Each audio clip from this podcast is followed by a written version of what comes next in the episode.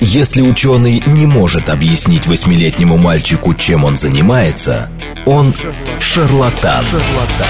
В ярком и популярном формате мы знакомим слушателей с интересными фактами из мира науки в программе «Ученый свет». свет. Программа предназначена для лиц старше 16 лет. Здравствуйте! В эфире программа «Ученый свет», в которой мы отвечаем на вопросы об окружающем мире с научной точки зрения. Меня зовут Андрей Бычков, я автор и ведущий этой программы. Со мной сегодня Вера Грибанова в студии «Домашняя». Вера, привет! Привет, Андрей! Всем добрый день! Да, мы тоже, так сказать, пользуемся особенностями 2020 года.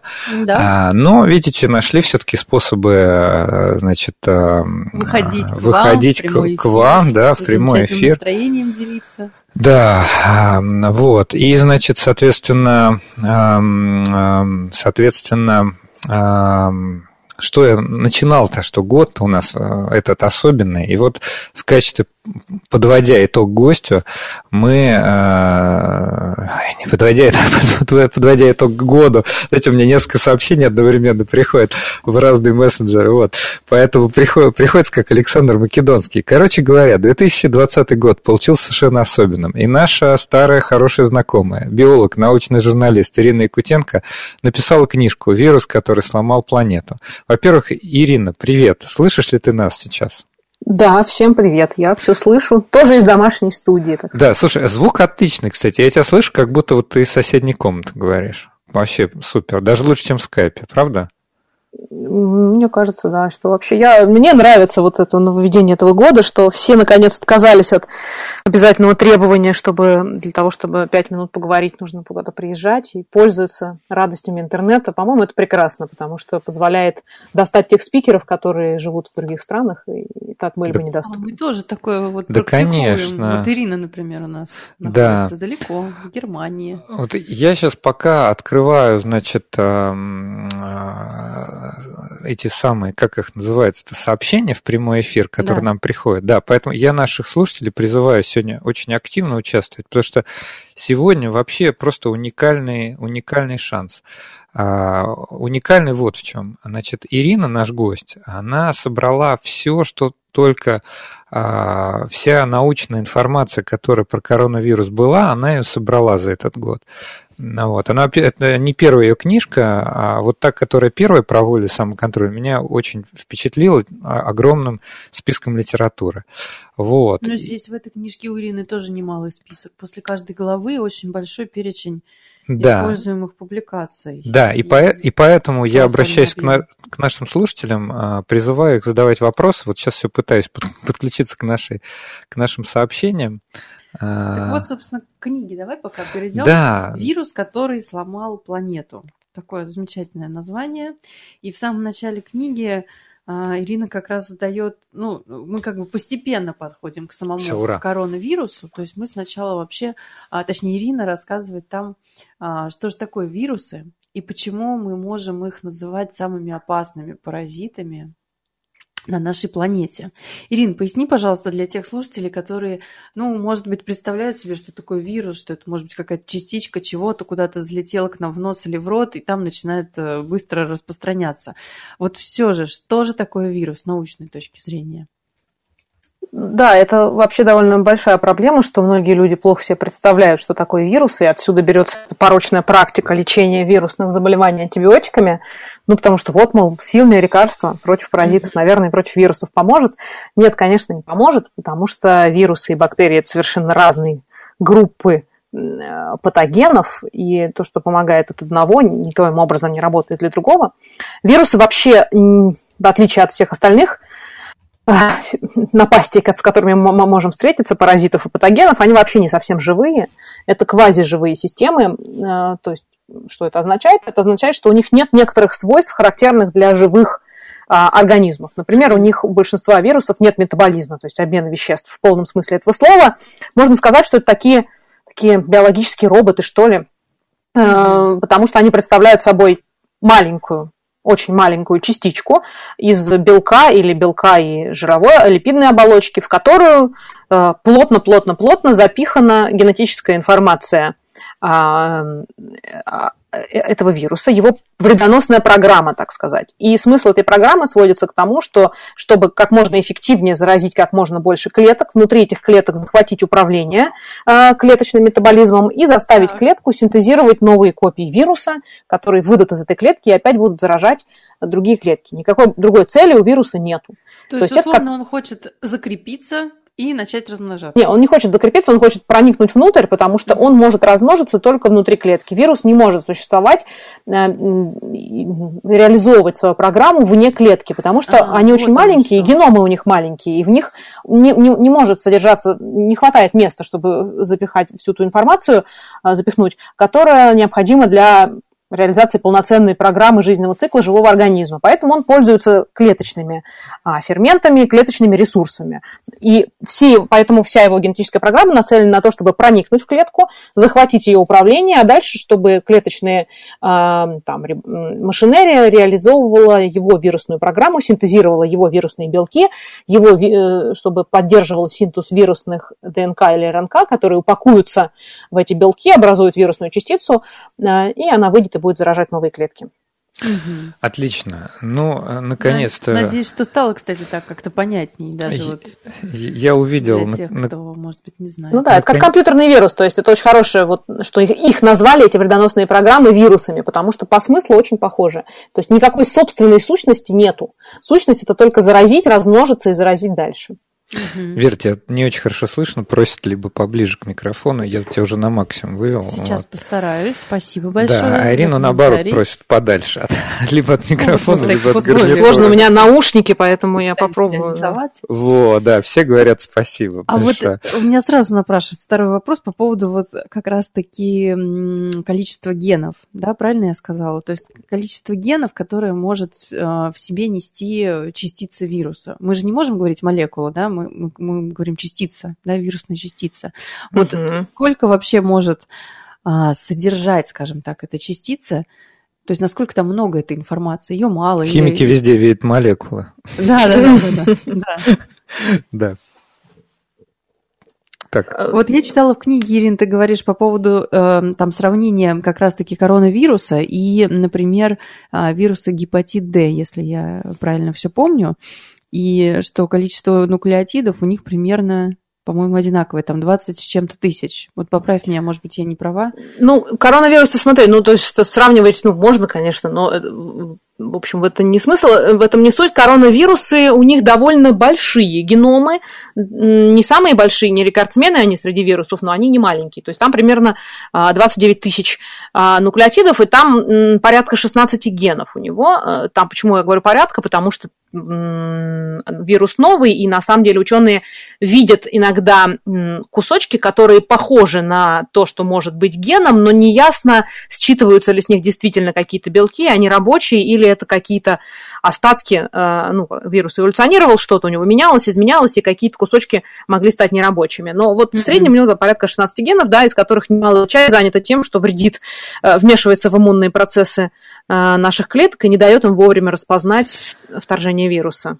Друзья, можно я немножко вклинюсь, вот, потому что наконец у нас я вижу, что работает и сообщение, и звук, и ура! все, все наладили, ура, ура. да, к 15 минутам третьего, вот, но все-таки.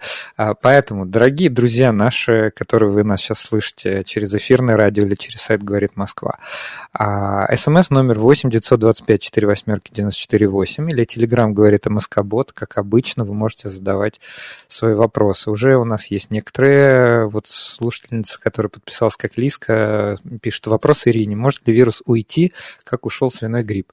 А, ну, а, я как раз про это хотел в конце поговорить, может быть. Но если Ирина может в двух словах прокомментировать, а то... может быть, мы сначала расскажем, как он все-таки попадает к нам?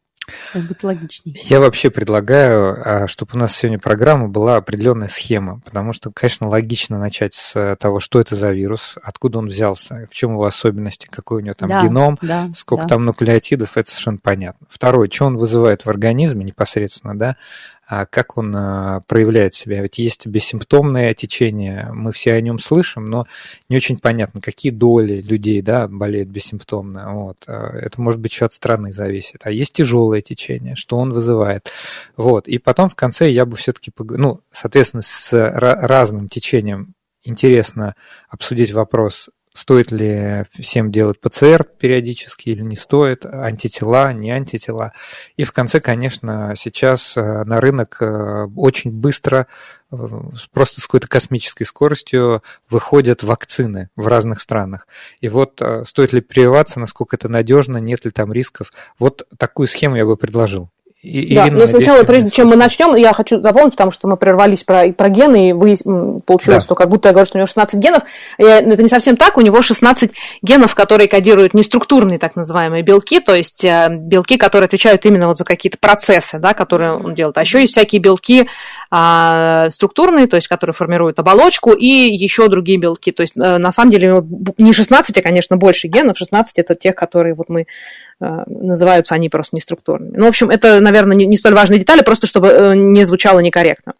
Понятно, спасибо. Хорошо, давайте тогда а вот, по плану. Давай. Да. Давайте по плану. Значит, ну, вот как, что... должны отличить вот как-то его, да, этот вирус от других. То есть, вот в чем не, ну, э, скажем, насколько я понимаю, э, в чем-то у этого вируса есть э, преимущество, да, а в чем-то, ну, то есть, что-то вот я совсем недавно читал, что... А, ну да, например, условно говоря, коронавирус, как я понимаю, не относится к категории ретровирусов. Соответственно, он, он хотя бы не может оставлять свой след в нашем геноме. Правильно ли я, Ирина, да, понимаю? Да, это? он не умеет записывать свою генетическую информацию в наши э, геномы. Это Слава богу. И вот э, слушатель 2020 э, пишет в Телеграм, может быть, он как раз про это пишет. Насколько вероятно развитие мутации опасной для человека? А, не совсем про это. Ну, ты можешь как-то прокомментировать? Ну, это вопрос то есть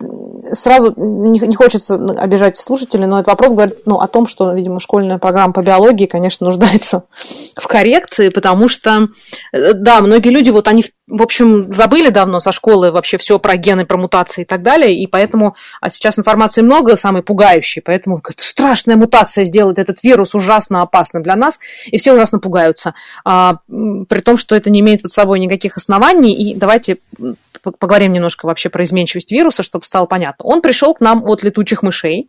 Да. А, каким-то, каким образом точно не ясно, то ли на этом рынке морепродуктов в Ухане, то ли в шахте, в смысле в пещере, где живут летучие мыши, через помет, например, куда фермеры регулярно ходят этот помет собирать, чтобы удобрять им огороды свои.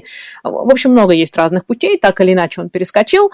И изначально он, так как он из летучих мышей, он приспособлен к летучим, к организму летучих мышей, но э, так случилось, что те рецепторы, за которые он цепляется, чтобы проникнуть в клетку, на, на наших клетках подходящие рецепторы оказались, и в нашей клетке он тоже умеет а, проникать, и оказалось, что он к нам тоже, в общем-то, неплохо приспособлен. Дальше он начал размножаться уже не в летучих мышах, а в нас, в людях, которых очень много, этих самых людей. А, и мы видим, что он немножко меняется, и вот это слово мутация, которое всех пугает, они происходят постоянно. Вирусы, они вообще э, очень склонны мутировать, и хотя как это этот вирус далеко не рекордсмен среди всех вирусов, но он тоже изменяется, и, собственно, по вот этим маленьким мутациям ученые, которые этим занимаются, прослеживают, как вирус распространялся по планете. У нас уже расшифровано множество геномов самых разных коронавирусов, и мы видим, э, где какой штамм появился, где, как шло заражение, с какой стороны в какую он перекидывался, то есть такое расследование, да, практически можем провести да. преступление вируса, как раз ориентируясь на эти небольшие изменения изменения, потому что мы видим, что вот штамм с этим изменением был здесь, например, там смешные есть примеры, э, как менеджер из Якутии поехал на какую-то встречу, по-моему, в Германию, а, и вернулся обратно с коронавирусом, и теперь немецкий штамм коронавируса ходит по Якутии. А, ну, то есть, ну, это миф или не миф? Нет, нет это не, нет, это не миф, это абсолютно как раз то, что мы видим из последовательности, потому что если мы видим, что вот есть немецкий штамм, и вдруг мы обнаруживаем в Якутии его последовательность, ага. что, то есть его кто-то привез оттуда, так же, как и Саудовской Аравии, по-моему, на хадж туда съездил житель Чечни, и Чечни. теперь у нас, да, Чечни, да, и... теперь у нас в Чечне э, аравийские вирусы. То есть мутации происходят постоянно, но э, это, значит, э, первое. Второе, мы пока не видим ни одну а, мутацию, которая бы изменяла физиологические, так скажем, проявления вируса, то есть то, как организм наш реагирует на этот вирус. То есть мы не видим никаких мутаций, которые делают вирус более патогенным или а, более заразным. Мы э, про некоторые из них там много писали в лабораторных экспериментах, какие-то подобного рода данные были, но это только касается лабораторных клеток, это совсем не то же самое, что организмы мы пока не видим, что какая-то из этих мутаций как-то повлияла на поведение этого вируса, поэтому, грубо говоря, они все немножко разные, но ведут себя одинаково, поэтому И ничего страшного не произошло. Это для нас хорошая новость. Ну, разумеется. Это ну, хорошая новость в том смысле, что не произошло чего-то ужасного, не появился вирус с какой-то повышенной патогенностью. С другой стороны, многие надеялись, что вот вирус так сейчас будет изменяться, изменяться, и станет совсем слабеньким и не страшным, как обычная простуда, потому что, мол, как люди любят говорить, он типа вот потому что вирусу невыгодно убивать хозяина, и поэтому он будет, значит, становиться более э, слабеньким. Это ошибочное, ложное э, убеждение, потому что э, оно, в общем, правильное, если есть еще, соблюдается еще одно условие условия. Если так. соблюдаются условия давления отбора, если вирусам нужно бороться за хозяев, тогда, конечно, выживают те вирусы, которые не убивают хозяев, а э, как можно дольше сохраняют их живыми, чтобы размножаться и передаваться другим э, потенциальным хозяевам. В случае этого вируса это условие не соблюдается, потому что у нас 7 миллиардов человек, из которых переболело, да, примерно полтора, да. Ага. Э, ну, то есть людей еще много кто может. Конечно, то есть абсолютно избыток хозяев, поэтому никаких, никакого давления движение в сторону ослабления а, не наблюдается. Понятно. Хорошо. А, несколько сообщений из э, Телеграма, из СМС. А, Григорий с СПБ пишет, кто подсадил вирус на мышей? Американцы. А, и Тимос пишет, след э, летучих мышей опровергли. Ну, э, очень часто мы слышим, да, американский след, еще какой-то след. Я даже предлагаю это не комментировать, это так, просто... Ну, это конспирология, конечно. Да, это конспирология. У нас, кстати, был совершенно замечательный Илья Яблоков где-то месяца три назад. Вот он как раз специалист по теории заговоров. Григорий, хочу вот... Мне кажется, что это вот скорее туда. А теперь про пере, переболевание, тем более есть люди, которые пишут. А вот, например, слушатель 34 пишет, переболел в легкой форме, но обоняние и вкус пропали. Там продолжения не будет, каких-нибудь обновлений или осложнений. Я бы вообще попросил Ирину рассказать, что на текущий момент известно про то, как проходит течение а, болезни. И Потому с чем это связано? Мы видим очень, очень большой спектр от людей, которые говорят, да я вообще никак не болел, а у меня извините, антитела. антитела. И мы видим очень тяжелое, действительно тяжелое, не характерное для других респираторных заболеваний. На ИВЛ тяжелое течение болезни. Да, а, вирус, для вируса этого характерно очень разнообразные проявления в разных людях, и это связано, видимо, с реакцией а, иммунной системы на этот вирус. Очень, но Э, в целом сначала было все непонятно, сейчас уже более или менее люди, ученые, выявили общую схему развития заболевания, и очень грубо можно ее поделить на несколько этапов. А, первый этап э, соответственно, с момента заражения, имею в виду, что вы заражаетесь, ну, там, поговорили, сходили в кафе, да, с человеком, который сейчас находится в активной фазе распространения, посидели, он вас заразил, а, вот у вас начал размножаться вирус. На первой фазе он размножается в верхних дыхательных путях.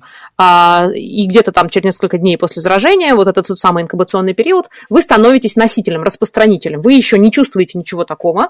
Вирус у вас только размножается в верхних дыхательных путях, mm но вы уже можете заражать других. И на этом этапе уже ПЦР-тест, если вы сделаете, выявит у вас этот вирус, вы будете считаться, ну, как бы, не бессимптомным, а досимптомным скорее, да, потому что непонятно, вы, у вас появятся симптомы или нет на этой стадии. То есть, если они потом появятся, то вы досимптомный. Если они так и не появятся, то вы бессимптомный. Mm-hmm.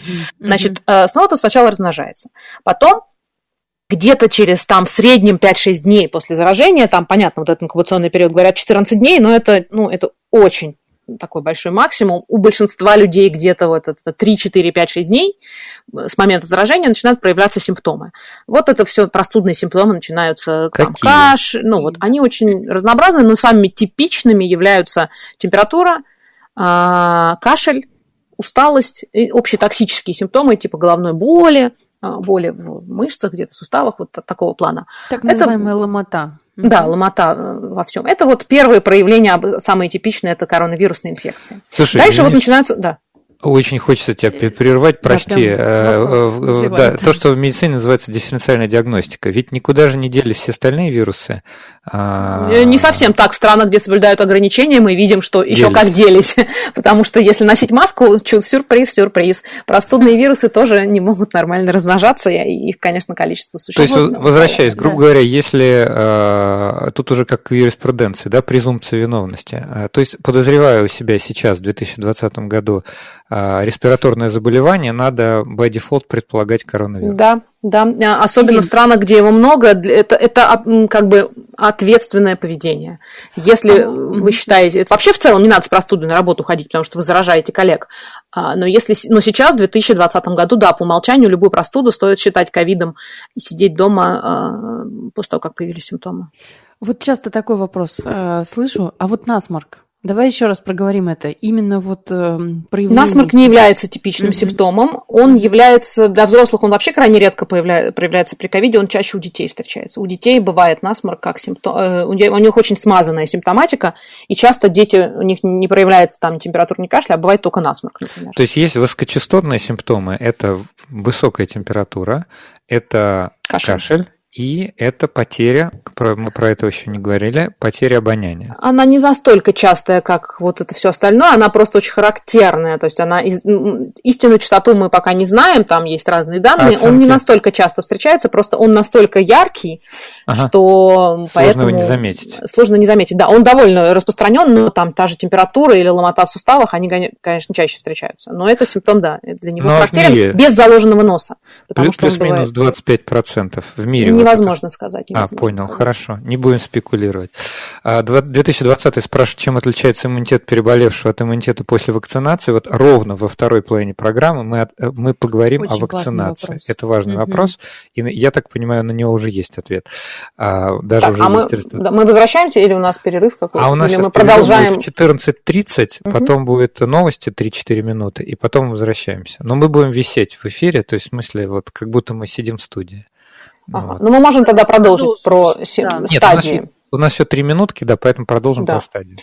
Э, вот это первая стадия, и у большинства людей там порядка 80%, на самом деле больше, потому что мы выявляем-то не всех, не все же идут тестироваться с симптомами э, в разных странах, тем более разные стратегии тестирования. Ну, в общем, Конечно. больше 80% людей, на этом все у них и заканчивается, то есть иммунная система подключается, уничтожает этот коронавирус вот на этой стадии такой общепростудной симптоматики, ну, человек выздоравливает. Но это не всегда так. И грубо, я говорю грубо, потому что временные рамки размыты, но условно можно говорить, что у некоторых людей пер, проходит первая неделя, а на вторую симптомы начинают утяжеляться. То есть начинается, вирус спускается ниже в дыхательные пути, в легкие, в бронхи, начинается пневмония. Э, это вот как раз проявление пневмонии, то самое матовое стекло, если вот вы помните, вначале много про это говорили, поражение да. легких, вот да. это КТ, да, КТ-50, КТ-25, вот эти страшные цифры поражения легких. Это э, вторая стадия коронавируса. Это означает, что иммунная система сразу, ей не удалось справиться с коронавирусом, он стал э, размножаться, он активно продолжил размножаться, спустился вниз, и на этой стадии начинают подключаться более серьезные, так сказать, механизмы иммунитета, то есть вот этот защитный ответ, в том числе и воспалительная его составляющая. Воспаление – это наша часть нашей защитной нашей защитной иммунной системы, оно облегчает иммунным клеткам доступ к месту атаки, к месту борьбы с патогеном, а, например, расширяя сосуды, а, и выде... Э, вот, вот, вот, симптоматика, да. Вся, да, когда у вас воспаленное место опухает и все такое, расширяются сосуды, э, они становятся более проницательными, чтобы, проницаемыми, чтобы иммунные клетки могли добираться до места атаки, и они призывают другие иммунные клетки на помощь, посылая цитокиновые сигналы, да, э, сигналы о том, что происходит воспаление, ребята, нам нужна помощь, скорее сюда бегите. А, это когда уже болезнь переходит в среднюю или в тяжелую стадию, вот это вторая стадия. Да. У нас 30 секунд как раз до новостей. Да. Я боюсь, что как мы Как раз сейчас... мы закончим со второй стадии. Да, мы закончили со второй стадии. Давайте я призову наших слушателей э, сконцентрироваться. Значит, э, Ирина Якутенко у нас в гостях, биолог, научный журналист, автор книги «Вирус, который сломал планету». Совершенно очевидно про коронавирус мы сегодня говорим. А вы можете отправлять свои вопросы на смс номер 8 925 4 восьмерки 94 8 или телеграм говорит МСК-бот. Во второй половине лекарства, тесты и вакцина. Уходим на новости. Ярком и популярном формате мы знакомим слушателей с интересными фактами из мира науки в программе «Ученый свет». свет.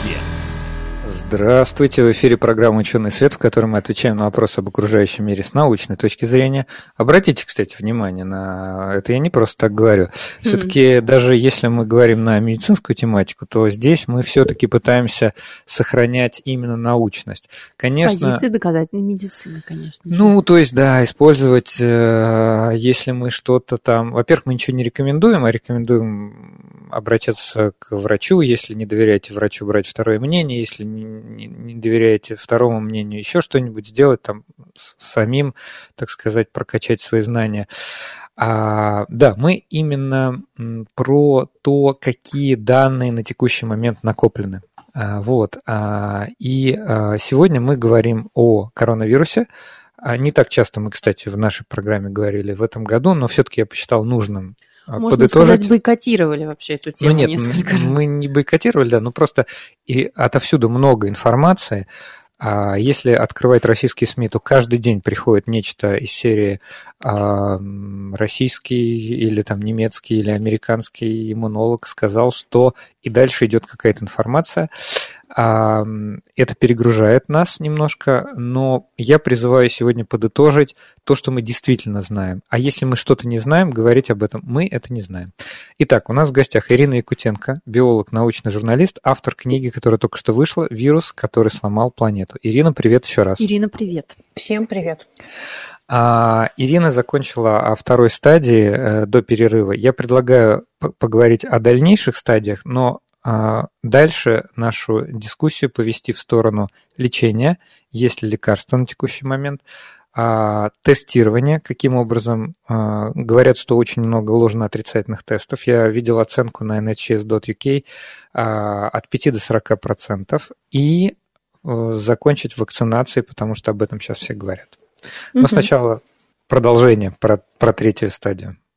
Да, э, вторая, как мы поговорили, это когда вирус спускается из верхних дыхательных путей в нижние, грубо говоря, начинает размножаться в легких, и иммунная система уже вовсю начинает работать. То есть, если до этого она так пыталась малой кровью победить его, то теперь он начинает раскручиваться уже полноценный иммунный ответ.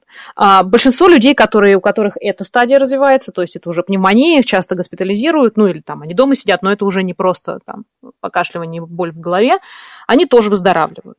Но у некоторых людей это еще примерно через неделю грубо говоря, все еще хуже становится. Это происходит из-за того, что иммунная система, вот эти иммунные клетки, которые призывают другие иммунные клетки на помощь, вот эта спираль самораскручивающаяся, уже как бы она, ее срывает, и она начинает патологическим образом раскручиваться, тот самый цитокиновый шторм, о котором, наверное, многие слышали. Угу. А, то есть э, иммунные клетки выделяют сигналы, которые дополнительно усиливают и так уже сильный воспалительный ответ. Он все становится все сильнее и сильнее, а, и э, иммунная защитная реакция, вместо того, чтобы помогать бороться с патогеном, уже фактически убивает организм а, разными способами. Например, один из них для этой болезни очень характерный. А, одним из следствий вот этой цитокинового шторма является изменение свертываемости крови. Она становится более густой, а, соответственно, образуются микротромбы в самых разных органах, и они могут отрываться, закупоривать крупные сосуды ну, и приводить к смерти таким образом, или, а, например, к тому, что приходится ампутировать конечности. И вот весной многим людям, к сожалению, ампутировали пальцы, ноги там, ну, чаще всего в ногах это происходит, потому что не ожидали, да, что это будет происходить, микротромбозы. Сегодня про это уже знают, это одна из, одно из направлений лечения, это профилактика именно вот этой микротромботической тромботической составляющей. Но возвращаясь к третьей стадии, когда все становится совсем плохо, у людей развивается так называемый ОРДС, острый респираторный дистресс-синдром, то есть они уже фактически не могут дышать, их легкие не справляются, они заполнены жидкостью, а, их подключают часто сначала просто кислорода, потом КВЛ, а, и, ну, к сожалению, на этой стадии очень высока смертность, то есть все равно она гораздо меньше, чем была весной, но это уже плохо. Организм полностью декомпенсирован вот этим иммун... Э, и, собственно, самой реакцией иммунной системы неадекватно сильной в ответ на вторжение вируса. Вот, это печальная, печальная сага о трех стадиях. Э, теперь про лечение. Да. Пора да. мы переходим. Почему сначала важно было поговорить про стадии, а потом про лечение? Потому что нет единого лечения от коронавируса. То, что То могло бы помочь... разные абсолютно, подходы. Абсолютно. Угу. То, что могло бы помочь на первой стадии, бесполезно на третьей стадии, и наоборот, лекарства, которые на третьей стадии могут вытащить людей из того света, на первой стадии могут сильно ухудшить ситуацию. Угу. Значит, а, по стадиям пойдем. Э, что могло да. бы помочь на первой стадии, если бы у нас какие лекарства были? Если бы у нас были противовирусные, да, а, тогда мы могли бы их принять если на первой стадии. Да, абсолютно верно. Э, на первой стадии, и все, вирус бы был побежден, и ничего бы дальше не развелось, все. Конец истории. Проблема в том, что противовирусных нет эффективных. Их вообще очень мало. Это такая некоторая новость для людей, которые приходят в аптеку да, и видят там огромные стенды, заставленные противовирусными препаратами от простуды. А, раскрою тайну, которая да, секрет Полишинеля. А, абсолютное большинство из них не работающие. Это препараты с недоказанной эффективностью. У них нет доказанной эффективности никакой. А, поэтому не надо их тратить на них деньги они не работают, потому что разработать противовирусное сложно, вирусы изменчивые, они уходят из-под действия препарата, надо применять несколько препаратов. В общем, это все дело сложное, э, дорогое, и они есть только для ограниченного количества вирусов, часто более серьезных, когда уже это вопрос такой жизни и смерти. А от простуд нет никаких противовирусных, потому что ну, простуды не смертельные, да, были до, до коронавируса, поэтому никто не заморачивался. Э, существуют лекарства, которые могли бы быть эффективны на первой стадии, но проблема в том, что большинство людей и так поправятся, которые заболели коронавирусом, поэтому неправильно давать людям, например, есть ремдизивир, да, про который вы слышали, это противовирус, да. наверняка да. все слышали, да. его надо давать рано, на ранней стадии течения болезни, потому что это противовирусное, оно вообще было разработано изначально против гепатита С, ну его, так сказать, это по аналогии решили использовать, и некую эффективность он показывает, небольшую, но важно, что его надо давать рано, то есть когда болезнь еще находится на первой, может быть, в начале второй стадии, когда еще вирус является причиной всех неприятностей, а не иммунная система. Но дело в том, что большинство людей и так поправится, а препарат имеет токсичный, токсический эффект, поэтому и очень дорогой. Поэтому, к сожалению, на первой стадии нет никакого лечения, потому что то, э, тот, там, то, те немногие препараты, которые могли бы помочь, эм, стоят дорого, и как-то ну, непонятно, кому из заболевших на первой стадии давать, потому что ты дал, а он выздоровел, а может быть, он и так бы выздоровел. Поэтому вот тут есть вот эта вот непонятка с тем, кому давать эти препараты, потому что большинство людей без них справляются. На второй mm. стадии, когда мы, люди уже утяжеляют, поэтому на первой стадии лечения нет. Если вы заболели коронавирусом, сидите дома, пейте чай, не заражайте других и надейтесь, что у вас все, что вы отделаетесь там одной недели неприятных симптомов. Легким испугом. Да, легким испугом. К сожалению, ничего другого пока более эффективного у нас нет.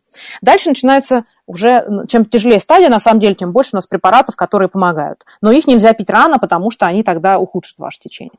А на второй стадии мы уже понимаем, когда пациенты начинают, у них уже пневмония и все прочее, а врачи э, практически во всем мире уже начинают противотромботические всякие давать препараты, потому что э, и давать кислород, если это нужно. А сначала не ИВЛ, а другим способом, потому что мы знаем, что основное осложнение, основные тяжелые последствия коронавируса связаны с этими самыми микротромбами, и нам важно именно уменьшить тяжесть этих последствий. Поэтому, когда люди уже в больницу попадают, у них симптомы уже вот эта вторая стадия да, начинается, им часто дают профилактические э, или там лечебные, в зависимости от того, группа риска это или нет, дозы э, препаратов, которые разжижают кровь. Для да, того, чтобы да. надеяться, что организм их справится с коронавирусом, а мы при помощи этих препаратов уберем вот эти негативные последствия микротромбоза. Тут важное, важное, важное замечание.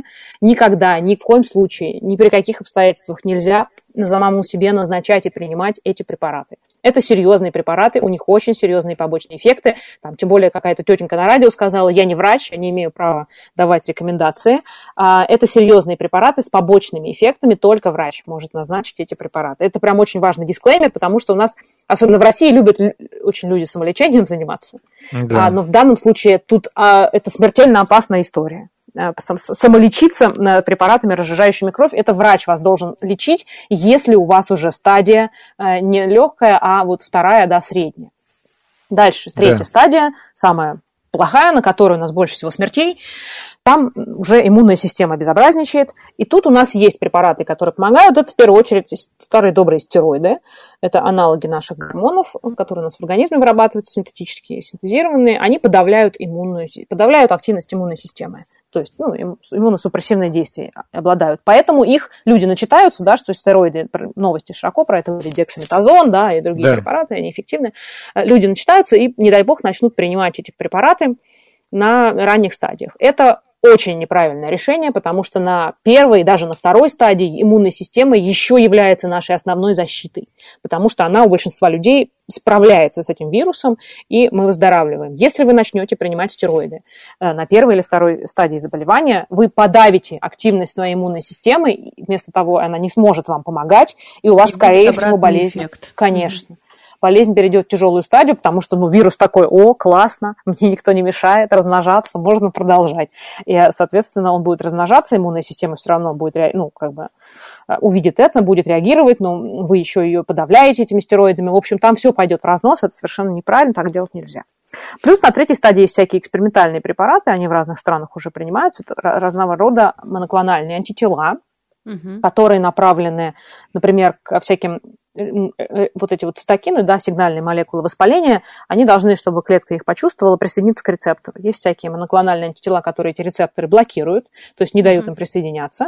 Плюс есть еще экспериментальные препараты, это всякие антитела против непосредственно уже коронавируса, да, против его mm-hmm. белков. Их принимают чуть раньше, но это пока у них, это, это э, интересное очень направление терапии. Э, оно в целом эффектив, показывает высокую эффективность, у него есть несколько проблем, оно есть не во всех странах, только в самых таких технически развитых, это очень дорогое лечение, и сейчас его там где-нибудь в Америке, там, в Европе получают люди на основе так это compassionate use, э, это фирмы разрабатывают и как бы бесплатно дают для того, чтобы посмотреть, что будет, если, ну, как этот препарат работает, больным в, на разных стадиях. Поэтому будем надеяться, что все покажет всю эту высокую эффективность, наладит производство, и у нас будет, будут вот эти моноклональные антитела разнонаправленные, как против рецепторов, то есть они и так сейчас у нас есть, так и против белков коронавируса. Это вот такая более новая терапия, коктейли этих моноклональных антител. Это так скажем, пассивная иммунизация, да, то есть человеку вливают эти коктейли, а, когда у него еще собственные антитела не выработались, ему mm-hmm. вливают вот эти искусственные антитела, и они побеждают вирус. Там есть побочный эффект очевидный, что в этом случае у человека своя иммун, иммунная система не может сформировать свой собственный иммунный ответ, там, память, да, чтобы в следующий mm-hmm. раз а, встретиться с инфекцией, поэтому тут тоже есть всякие сложности. Получается, что ей не дали даже, грубо говоря, как да. Да, начать работать. Да. Ну вот, например, Лена. Дональд Трамп, да, считается, что у него влили все, что можно, и в том числе вот этот самый коктейль, да, регенерон там был из этих антител. Mm-hmm. То есть он, когда он говорит, что я иммунен к коронавирусу, он ошибается. Он иммунен за счет внешних этих самых антител. Скорее всего, ее собственная иммунная система его даже не успела особо среагировать, потому что mm-hmm. ему там все, что можно, дали, да, в том числе эти антитела. Ну, то есть терапия в этом разрабатывается. Она разрабатывается и будет совершенствоваться, но это касается поздних стадий болезни. На ранней стадии терапии, вот как по описанным причинам я говорила, нету, потому что очень сложно это все тестировать. Э, мы, им, нам очень сложно оценивать результат, потому что большинство людей так выздоравливают. А, Хорошо. Ирина, скажи, пожалуйста, а, очень важный вопрос, который меня вот вообще в принципе интересует. А на каких этапах вообще имеет смысл сдавать ПЦР? Ведь в России, например, можно по собственной воле по доброй воле сдать коммерческий тест. Другое дело, что его, например, не принимают у нас с симптомами. ОРВИ. Вообще это очень странно. Все, все это очень странно. Да, кстати, вот почему, почему всегда говорят, а у вас есть симптомы? А вот что, а если есть, то я не приезжаю же, да? Правильно? Но все равно, вот как, как, какая тактика все-таки э, лучше? То есть, допустим, при появлении симптомов ОРВИ лечиться как обычно, ну вот есть такая универсальная рекомендация, лечиться как обычно, наблюдать за своим состоянием. Или все-таки пойти. Или все-таки, ну не тест. пойти, а, например, есть такая ну, опция, что самостоятельно взять э, биоматериал, этот способ тоже критикуется в литературе, вот, но и сдать, э, соответственно, через курьера вот, этот, вот эту пробу на ПЦР. Вот Тут, тут прямо культурная парадигма, так сказать, разница культурных парадигм чувствуется. Россия уникальная страна, где можно сдать э, ПЦР-тест, а тест на антитела, вот курьер приедет и самому сдать, и еще как-то. То есть в Европе, например, мы только мечтаем о такой возможности. У нас никакие тесты такие сдать нельзя. То есть тест ПЦР можно сдать в Берлине, по-моему, в одном месте, Uh-huh. Если ты, если к тебе не приходит, если ты не контактный, к тебе не приходит uh-huh. из э, служб здравоохранения, то есть тебе не назначают этот тест. То есть самостоятельно вот так пойти и сделать здесь это совершенно невозможно. В общем, это отчасти даже правильно, потому что ну что вам даст ПЦР-тест? А, вы узнаете, что у вас коронавирус, но по-хорошему вы должны с любыми симптомами ОРВИ сейчас изолироваться дома. дома. Поэтому, да, поэтому в Европе перегружены лаборатории, а, никакой возможности сдать ПЦР-тест нет, и поэтому в России это у вас такая luxury ситуация, на самом деле, когда можно рассуждать, когда сдавать тест. Ну, давайте для России поговорим. Это я бы, да. честно говоря, в этом смысле завидую. А, значит, как, то опять вернемся к нашим стадиям болезни. А, да. ПЦР-тест берется мазок из верхних как раз дыхательных путей, да, из носоглотки, mm-hmm. из ротоглотки вам это щеточкой, там, палочкой скребут. Соответственно, он максимально показателен, когда вирус находится там. Как мы помним, это первая стадия болезни. То есть это да. с момента... Сколько дней? Вот да, это очень хороший вопрос. С момента заражения, первые там, пару дней, его еще не видно, вируса еще мало. Потом, когда вы как раз начинаете быть активно заразным для других, но еще ничего не чувствуете, вируса уже много, и уже ПЦР-тест начинает давать положительный результат. Это где-то там через, ну, условно, 3, 2-3 дня, да, зависит от вашей иммунной системы. А, после того, как вы заразились, вы, то есть вы не знаете, когда это, вы же не знаете, что вы заразились, правильно? А, и где-то пик заразности приходится, он начинается где-то за день до появления симптомов и дня два после появления, то есть, ну, симптомы, вот симптомы начались, и еще дня два. Это пик. Это не значит, что вокруг вы не заразны, но значит, mm-hmm. что вы менее заразны. Mm-hmm. В среднем где-то через неделю после появления симптомов уже в лаборатории никому не удалось толком заразить клетки. То есть это говорит о том, что, скорее всего, вы уже не заразны, уже вирусы в верхних дыхательных путях, откуда он легко допрыгивает, да, со слюной, там, с соплями, простите, а, до других да. людей, а, его уже мало. Поэтому это означает, что ПЦР-тест имеет смысл для того, чтобы результат был максимально достоверен, делать, соответственно, вот на этой первой стадии, вот в это окно, да, то есть от там, типа, пары дней после заражения и несколько дней после, там, 5-7, да, ПЦР довольно чувствительная штука, поэтому он через 7 дней даст вам положительный результат. А в это вот время ПЦР имеет смысл для диагностики, да, потому что вирус там еще есть. На поздних стадиях вирус уже спускается в нижние дыхательные пути. Э, люди, которые лежат на ИВЛ, например, если взять мазок, он будет отрицательный с высокой вероятностью, потому mm-hmm. что вирус у них mm-hmm. уже, его там уже и нету, и он внизу. А антитела? А, антитела начинают появляться уже у них, да, если третью неделю они болеют, конечно, они есть. Антитела не являются диагностическим ни разу инструментом.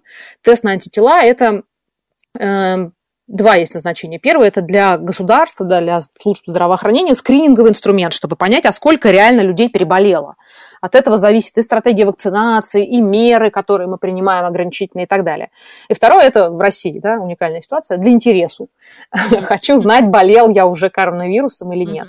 А, соответственно, можно пойти и сдать тест на антитела. Где-то в среднем, если вы подозреваете, что вы чем-то таким переболели, где-то недели через три надо идти сдавать, чтобы наверняка уже был высокий титр антител типа G, вот, ну, который вы сдаете. То есть это ну, чисто для себя, да, вот понять, болели, болели ли вы или нет.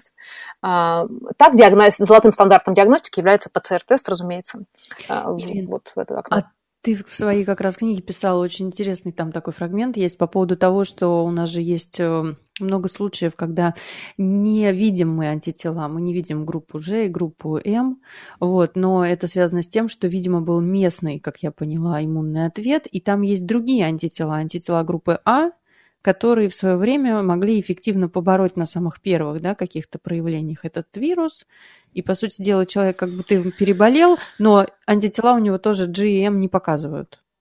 Ну, э, там все сложнее, это... антитела типа А а, могут там, если, может быть, иммунитет с какими-то возможными другими коронавирусами. В целом антитела э, игра, они появляются они там никакого для них нужно. Но так, э, у нас в целом...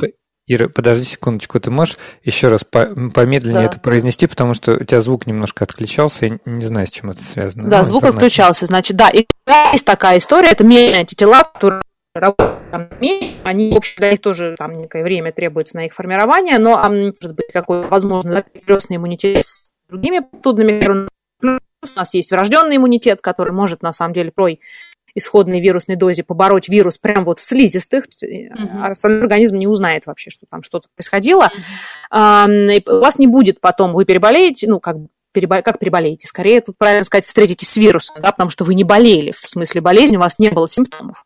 Mm-hmm. То есть организм поборол вирус, но вы об этом не узнали. Или у вас была совсем легкая симптоматика, тоже такое бывает, но вы даже не заметили, ну, голова день поболела, да. А, после этого титр антител может быть очень низким и довольно быстро исчезнуть, потому что они начали формироваться, да, иммунная система, адаптивный иммунитет начал работать, но так, слегка. Вот так как вируса было, предположим, да, исходно мало, он очень быстро, например, антител типа М хватило, или только, только совсем малый малого количества антител типа G хватило для того, чтобы побороть. В этом случае вы можете сдать через какое-то время тест на антитела и увидеть, что у вас очень титр есть, но очень низкий. Угу. Это, возможно, признак того, что вы встретились с вирусом, но его было мало, организм быстро с ним справился. Тут возникает вопрос, что вам делать дальше. На самом деле это вопрос у всех возникает, да, я переболел, все, можно маски выкинуть, все, я теперь защищен, нужно ничего не делать. Это не так. Да. Мы не знаем, как долго длится иммунитет. Мы не знаем, mm-hmm. как долго длится иммунитет у людей, которые переболели в легкой форме, в тяжелой форме, в бессимптомной форме. Да, у нас есть показатели антитела, и мы видим, что они очень быстро исчезают. Да, это не абсолютно, потому что есть клетки памяти, которые содержат инструкции да, по синтезу этих антител, и в случае чего могут быть быстро восстановлены. Плюс есть клеточный иммунитет, который проверять вообще стандартными коммерческими системами его не проверяют. Но мы не знаем, насколько все это стойко. Мы это узнаем только, когда пройдет некоторое время. У нас всего год эпидемии. Поэтому не очень разумно на самом деле, тем более, если вы болели давно или у вас исходно был низкий титр после того, как вы бессимптомно, скажем, переболели, есть подозрение, что вы можете снова заразиться. Если для вас это даже относительно безопасно может быть, хотя всякое бывает, и, возможно, более тяжелое течение во второй раз, есть у нас отдельные сообщения об этом, mm-hmm. но пока их очень мало. Вы в любом случае можете быть заразны для других. Например, вы переболели и поехали радостно в гости к бабушке, потому что mm-hmm. теперь все, как бы, ну, ура, ура, все безопасно. Ничего а подобного. А для бабушки, деле... если она не болела, и вы заразились второй раз, а, вы можете быть носителем, и вы можете заразить бабушку.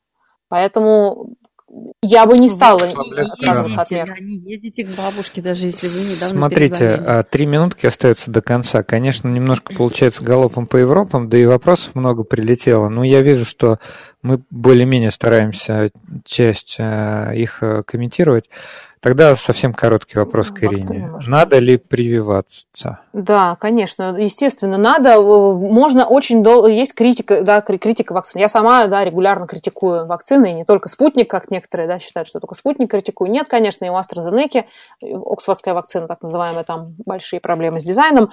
Много критики относительно вакцин в такой спешке. Э, они разрабатываются, и ошибки делают и сами фармкомпании, производители, и испытания проходят часто кривокосо, но а, как бы то ни было, особенно если вы относитесь к группе риска, в вакцины являются безопасными медицинскими препаратами.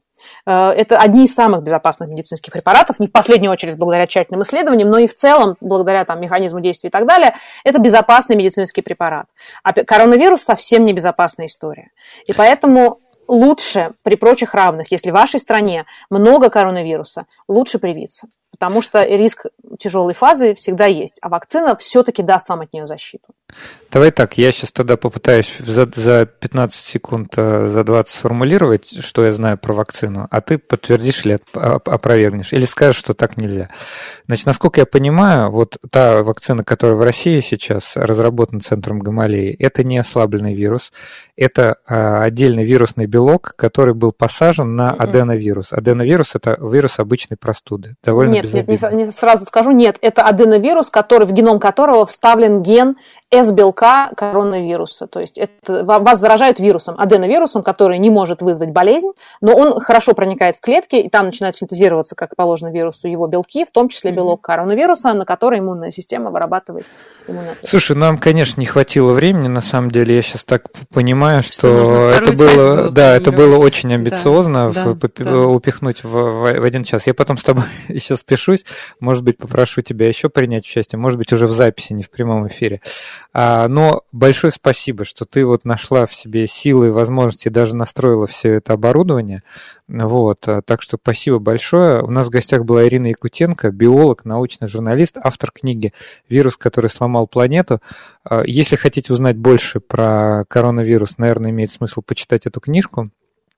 Ну а нашим слушателям чего? До следующей субботы. Всем пока.